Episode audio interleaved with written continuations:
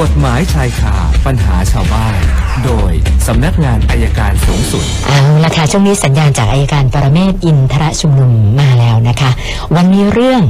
มาตรา 157 กับ 189 นะคะ สวัสดีค่ะอาจารย์คะ สวัสดีครับคุณนันท์ครับเชิญเอ่ค่ะอสองสามวันเนี้ย เราก็เถียงกันเรื่องร้อยแปดสิบเก้าร้อยห้าสิบเจ็ดเลยครับร้อยห้าสิบเจ็ดที่ตัดสินเมื่อสักครู่มาดูร้อยแปดสิบเก้าร้อยแปดสิบเก้าเนี่ยเขาบางคนบอกว่าเอ่อการพาผู้ต้องหาที่หลบหนีไปจากศาลเนี่ยที่ไม่มาฟังคำพิพากษาของศาลเนี่ยค่ะก็แปลว่าอะไรร้อยร้อยแปดสิบเก้าจริงๆอยากจะบอกอย่างนี้ครับร้อยแปดสิบเก้าเนี่ยมันเป็นเรื่องของเอ่อ การนำตัวผู้ต้องหาเข้าสู่กระบวนการยุติธรรมประการที่หนึ่งค่ะคือสมมติว่ามีการกล่าวหาว่าบุคคลกระทำความผิดแล้วยังไม่ทันได้จับนะครับหรือจับแล้วก็ดีอะไรแล้ว แล้วต่อมาเนี่ยเกิดหนีเกิดหนี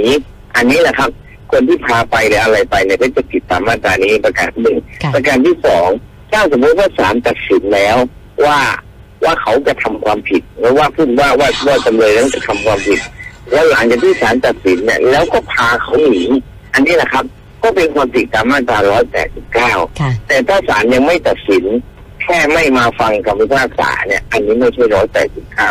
วันนี้เราตีความกฎหมายกันไปกันคนละทิศคนละทางเหตุผลที่เป็นอย่างนั้นเพราะว่าจริงๆแล้วก็คือดูกฎหมายเชื่อมตราเดียว ไม่ได้อ่านทั้งหมดผมไม่ได้อ่านทั้งหมดแต่มันก็จะเกิดปัญหาไอ้ผลมาตราร้อยห้าสิบเจ็ดเนี่ยเป็นเรื่องของการปฏิบัติหน้าที่โดยมิชอบโดยทั่วไปนะครับ เช่นมีหน้าที่แต่กลับไม่ปฏิบัติตามหน้าที่ นะครับ หรือไม่มีหน้าที่แล้วไปปฏิบัติเกินกว่าหน้าที่ไอ้พวกนี้เป็นการปฏิบัติค่ะ อาจารย์คะอาจารย์คะอาจารย์หายไปแล้วนะคะเดี๋ยวเดี๋ยวแป๊บหนึ่งค่ะ เอาละค่ะ ขอลองสัญญาณอาจารย์ดูใหม่อีกรอบนะคะ อาจารย์ขาได้เลยครับค่ะแต่มันเป็นอะไรเพราะผมอยู่ใกล้แยกเกษตรจะโดนทุกทีเลยอ๋อค่ะ อืมนะครับ คุยต่อคุยต่อจค่ะริงๆอะผมอยากจะตีความให้อธิบายเรื่องมาตรา189นิดเดียว189นี่ก็บอกว่าพาผู้ต้องหาหรือผู้หรือจำเลยหลบหนีทีนี้เวลาอ่านกฎหมายเนี่ยครับก็ต้องอ่านนี้ครับ ในมาตรานี้ต้องเขียนรวมพาจำเลยหรือพาผู้ต้องหาหรือเออพาจำเลยหรือผู้ต้องหาหลบหนีไปให้พ้นจากการจับกุมหรือไม่ต้องโทษ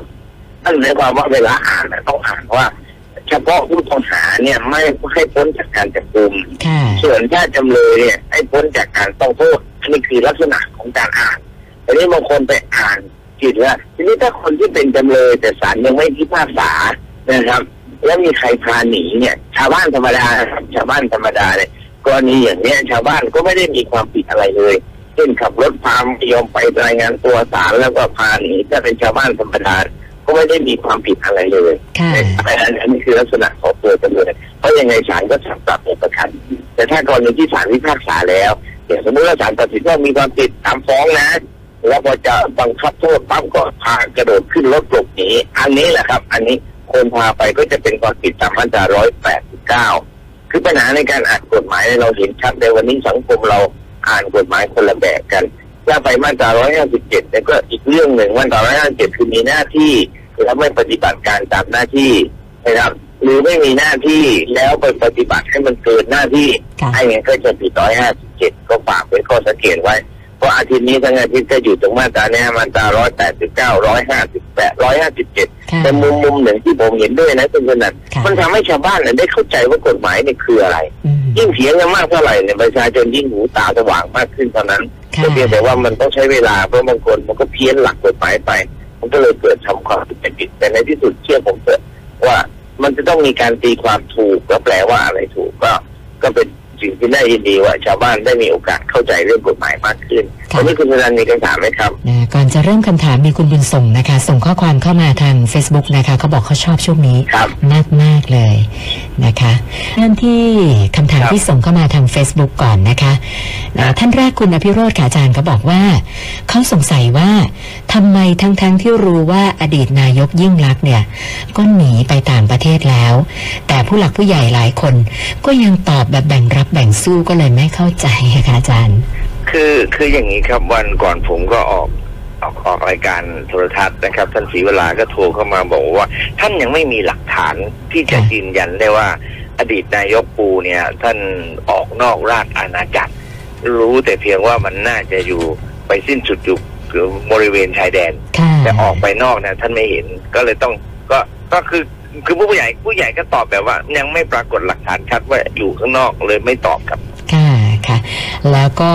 เรื่องคดีเพชร 15 ล้านเนี่ยนะคะ อันนี้ก็มีฝากคำถามเข้ามาสองท่านด้วยกันนะครัคะบท่านแรกที่เข้ามาทาง Facebook เนี่ยเขาบอกว่าเอ่อยกฟ้องแบบนี้แล้วเนี่ยแจ้งกับคนฟ้องคนเป็นพยานแล้วก็เจ้าหน้าที่ได้หรือเปล่าคะอาจารย์ คือถ้าศาลพิพากษาอย่างนั้นก็ทำได้ครับ ว่าการแก้เขาต้องรับโทษ ได้ไม่ใช่ไม่ได้นะครับ แต่ทีนี้เดี๋ยวดูนี่เตือนศาลพิพากษาเรียบร้อยแล้ว ถึงที่สุดแล้วหรือยังถ้าถึงที่สุดแล้วก็คงจะน่าอาจจะต้องมีการดำเนินการอะไรบางอย่างนะครับค่ะคุณชาญรงค์ก็สอบถามมาใกล้เคียงกันนะนะคะ คือเขาสงสัยว่ากรณีแบบเนี้ยจะได้รับการช่วยเหลือดูแลยังไงบ้างก็ไปติดคุกอยู่ตั้งหลายเดือนนะคะอาจารย์ ก็ได้รับเงินสงเคราะห์การช่วยเหลือเอ่อการชดเชยค่าเสียหายกับกับจำเลยในคดีอาญาครับตามค่ะตามกฎหมายมีคุ้มครองอยู่แล้วครับ ค่ะ มาแต่มันต่อไม่ คุ้มนะค่ะมันไม่คุ้มเลยค่ะอาจารย์ ครับมาต่อที่คำถามจากคุณธนศักดิ์นะคะบอกว่า เป็นหนี้บัตรเครดิตมา 10 ปีนะตอนนี้ลูกชายจะออกรถนะแล้วก็ใช้ชื่อลูกชาย แต่ว่าคุณธนศักดิ์เนี่ยจะเป็นคนค้ำประกันให้ ก็เลยสงสัยว่าแบบเนี้ยนะทางอ่าเจ้าหนี้ซึ่งเป็นธนาคารเนี่ยจะตรวจพบไหมว่าเขาเคยเป็นหนี้ แล้วก็มีปัญหาแบ็กลิสต์มาก่อน มันจะมีผลอะไรไหมอะคะอาจารย์ คือเขากดได้ทุกคนนะครับ ธนาคารพอใส่ชื่อเข้าไปเลขสิบสามหลักปั๊บเขาก็กดเครดิตบูโร มันก็จะเจอครับ ถ้าเขาก็ก็เจอถ้า ถ้าท่านยังไม่เกินสามปีนี่เจอครับ ค่ะ แล้วก็คุณชัดชัยบอกว่า ขับรถแท็กซี่ จอดรถส่งผู้โดยสารเลนซ้าย ปรากฏว่ามีจักรยานยนต์ตามหลังมานะคะแล้วตามมาอย่างเร็วก็เลยเบรกไม่ทัน ชนผู้โดยสารเข้าไปจังๆเลยกำลังลงจากรถฝั่งประตูซ้าย เขาก็เลยครับสงสัยว่าเขาก็จอดเลนซ้ายแล้ว อย่างเนี้ยครับใครผิดใครถูกล่ะคะอาจารย์ มันอยู่อย่างนี้ครับอยู่ตรงว่าเราจอดชิดขอบถนนแค่ไหนค่ะมันก็จะเป็นปัญหาอยู่ตรงเนี้ย ถ้าเราจอดชิดขอบถนนเนี่ยมันก็ชนไม่ได้ค่ะ ประการที่หนึ่งประการที่สองถ้าเราจอดห่าง หรือตรงนั้นไม่มีบาดวิถีเนี่ย อันนี้ก็ก็ต้องดูว่าเราชิดเส้นขนาดไหน ถ้าเราชิดเส้นแล้ว แล้วมอเตอร์ไซค์ชนมอเตอร์ไซค์ผิด แต่ถ้าเราห่างเส้นมอเตอร์ไซค์แทรกได้ แล้วไม่ได้สัญญาณ แล้วเราไม่มีสัญญาณ เราก็อาจจะมีส่วนรับผิดอยู่บางส่วนครับค่ะ คุณวาดบอกว่าเช่าซื้อแท็กซี่กับอู่แห่งหนึ่ง ก็มีการทำสัญญาเป็นลายลักษณ์อักษรกันเรียบร้อยนะคะผ่อนรถมาตั้งแต่ปี 57 นะตอนนี้ผ่อนหมดเรียบร้อย ปรากฏว่าเจ้าของอู่ยังไม่ยอมโอนเล่มให้ แล้วก็ช่วงนี้พยายามจะติดต่อก็ติดต่อไม่ได้ ก็เลยขอเช็คไปกับทางไฟแนนซ์ปรากฏว่ามีปัญหาเจ้าของอู่ไม่ได้ส่งให้ไฟแนนซ์มาหลายงวด ก็เลยปรึกษามาว่าทำยังไงดีคะอาจารย์แบบเนี้ยค่ะเออเราต่อจากอู่ใช่ไหมครับ เราซื้อใช่ค่ะต่อจากอู่ค่ะ ตรงนี้มันก็ยังเป็นปัญหาอยู่ถ้า ถ้าเราสามารถเคลียร์หนี้กับไฟแนนซ์ได้มันก็จบ แต่ถ้าเราเคลียร์หนี้ไฟแนนซ์ไม่ได้เนี่ยรถดังเดี๋ยวไฟแนนซ์ก็ต้องยึดไปครับ ค่ะ คุณเดโชบอกว่า มีปัญหาอันนี้ดูแล้วไม่เกี่ยวกับกฎหมายนะคะ อาจารย์แต่ว่าเขาอยากจะขอความคิดเห็นไม่เป็นไรอาจารย์เขาบอกว่า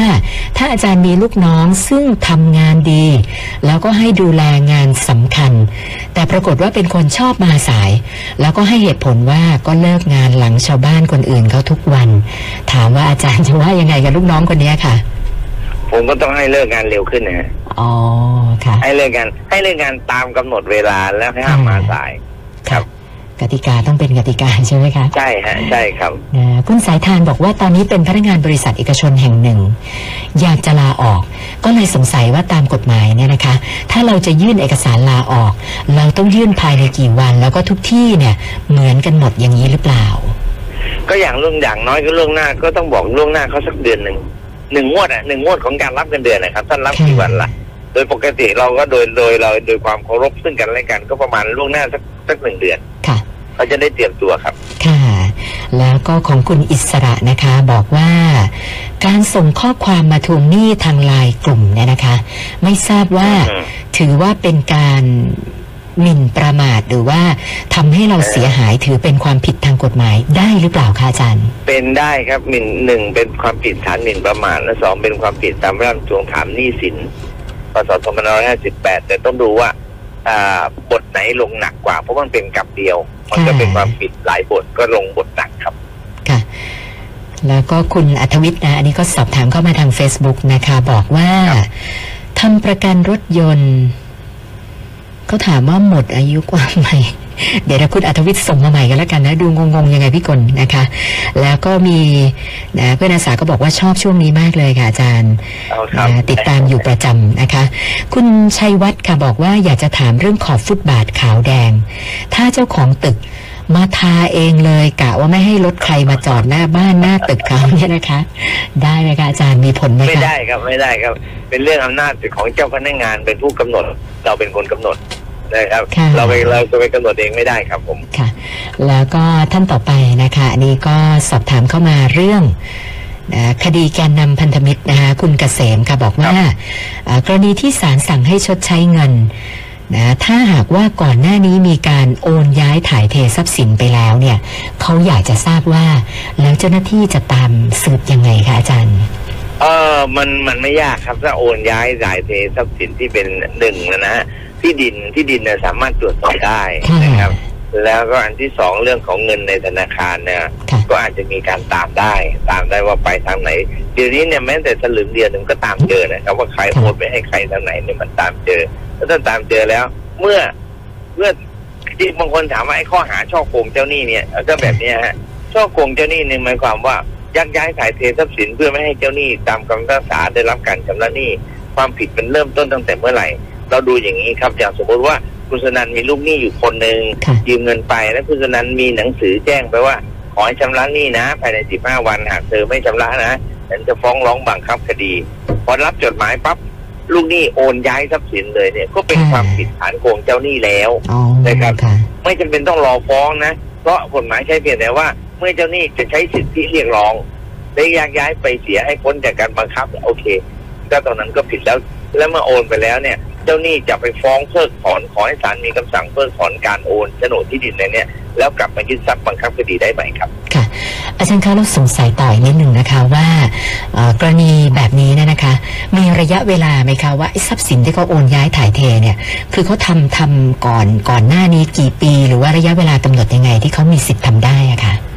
คือยังคือถ้าเขาจะโอนย้ายทรัพย์สินเนี่ยหมายความว่ายังไม่มีการทวงถามหนี้ สมมติว่าผมเป็นหนี้คุณสุนันท์ค่ะ ผมยังใช้หนี้คุณสุนันท์ตามปกติ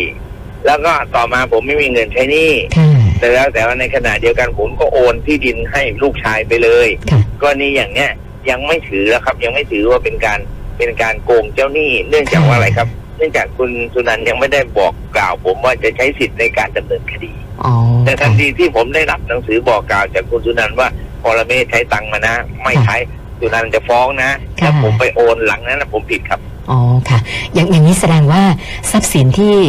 โอนไปก่อนที่ศาลยังไม่ตัดสินนี่ก็คือเขาก็มีสิทธิ์ทำได้ไม่ใช่ไหมใช่คะฮะอาจารย์ไม่ไม่ใช่ นับตั้งแต่วันที่ศาลฟ้องเลยอ๋อนับตั้งแต่วันเนี่ยฟ้องนัเลบยวันที่ฟ้องแต่ท่านค่ะนับจริงๆเนี่ยนับตั้งแต่เจ้าหนี้จะใช้สิทธิ์ค่ะถามว่าเจ้าหนี้จะใช้สิทธิ์เมื่อไหร่จะใช้สิทธิ์ก็ตอนที่บอกกล่าวว่า ถ้าไม่ชำระภายใน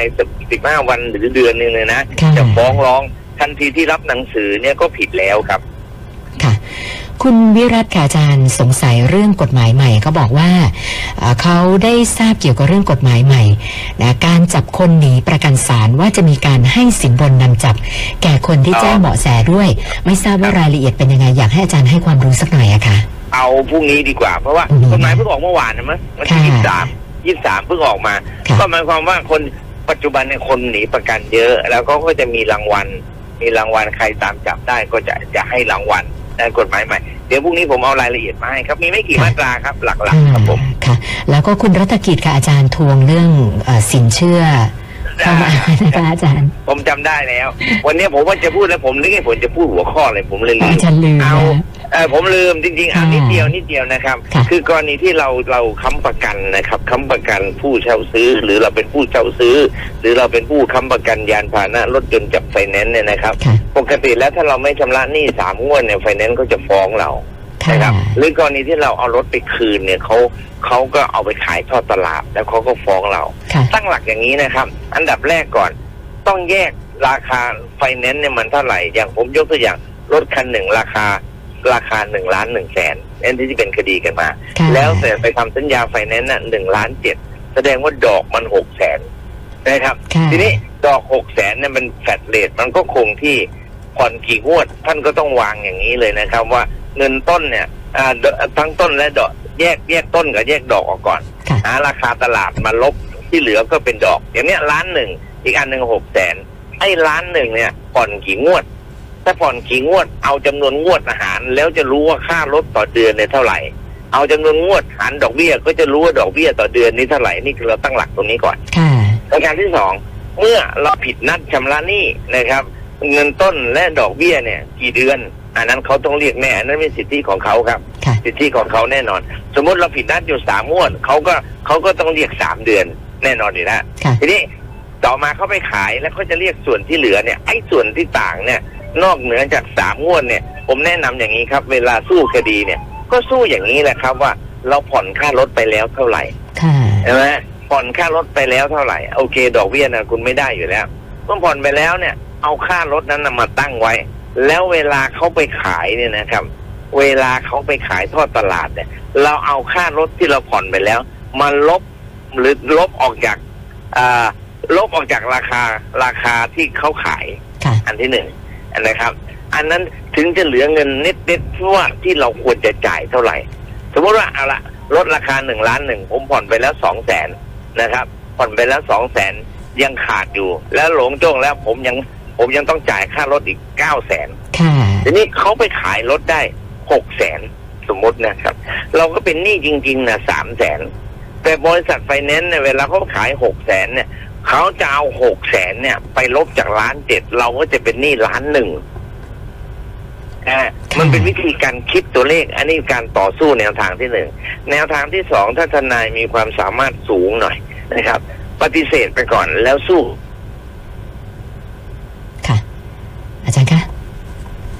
อาจารย์คุณคะคุณจะนันเรียนบัญชีไหมอ่า ไม่ได้เรียนบัญชีอ๋อเรียนบ้างเรียนเรียนนิดหน่อยเรียนค่ะบัญชีบัญชีเนี่ยรถยนต์มันต้องเป็นบันทึกสินทรัพย์ที่มันมีค่าเสื่อมถูกไหมครับ ค่ะใช่ค่ะ เสื่อมปีละยี่สิบเปอร์เซ็นค่ะเราซื้อรถคันนี้มาสามปี ค่าเสื่อมมันต้องหกสิบเปอร์เซ็นค่ะเพราะฉะนั้นราคารถที่ผมว่าตั้งเอาไว้เนี่ย ลบได้หกสิบเปอร์เซ็นขายแล้วก็เหลือสี่สิบค่ะนะมันเหลือลบแล้วเหลือสี่สิบทีนี้เวลาไปขายเนี่ยมันได้ราคาสูงกว่าสี่สิบไหมค่ะถ้าสูงกว่าสี่สิบไฟแนนซ์กำไรอืมถ้าต่ำกว่าสี่สิบ ไฟแนนซ์ขาดทุนค่ะอันนี้อันที่หนึ่งทีนี้เราเวลานั้นเราจะต้องเรียกอ่างบการเงินของบริษัทมา บริษัทไฟแนนซ์มาค่ะดูว่าคุณบันทึกรถบันทึกบัญชีว่ารถคันนี้เป็นสินทรัพย์ของบริษัทไหม